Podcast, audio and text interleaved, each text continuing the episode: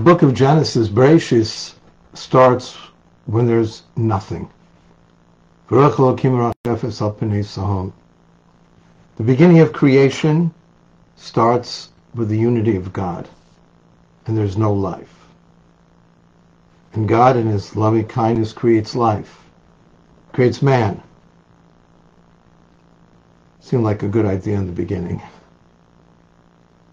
But it didn't take long before we were exiled from the Garden of Eden. It didn't take long until there was a fratricide, brother against brother. And Cain, Cain killed Hevel, killed, referred to as Abel. And story after story, the birth of the patriarchs, the challenges between Yitzhak and Yishmael and Esav and Edom. And finally, when Yaakov has the 12 tribes, his life seems to come to a perilous place of tragedy. Because the 17-year-old Yosef, he thought dead. And so in the beginning of this week's Parsha, which interestingly doesn't have a beginning, every Parsha has an opening, has a number of letters, nine letters space for Parsha to begin, except Vayechi. Because Vayechi is really an extension of the rest of Bereshis. The numerical value of the word Vayechi, Vav Yud Ches Yud, 6, 10, 8, 10 is 34. Because the 17 years that was the beginning of Yosef's life, when he was with his father, and then 22 years later, the next 17 years where Yaakov and Yosef reunite, as we saw in last week's Parsha, those were the real years of life for, for Yaakov. Those were the years of direct connection to the Shekhinah, to the divine presence.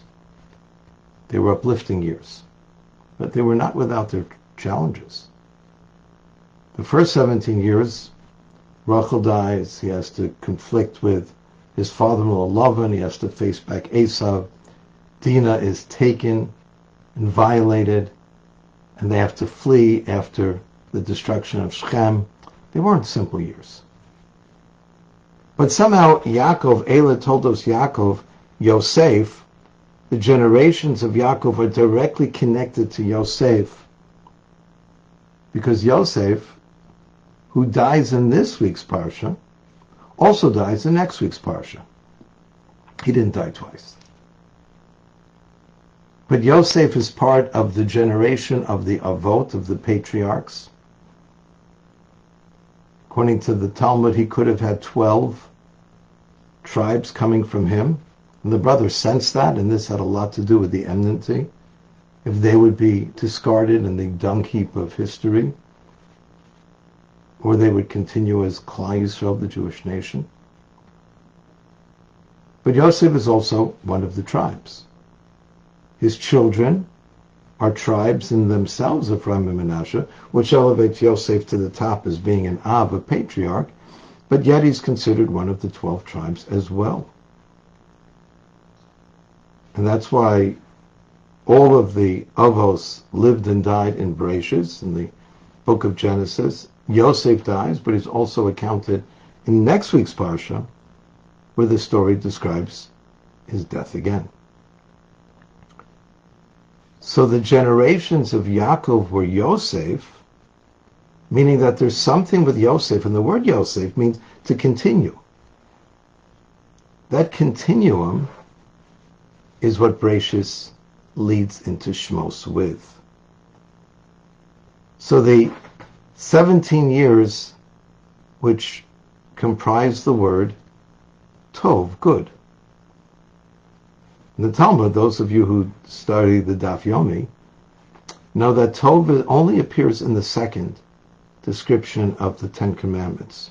There's no Tes in the first.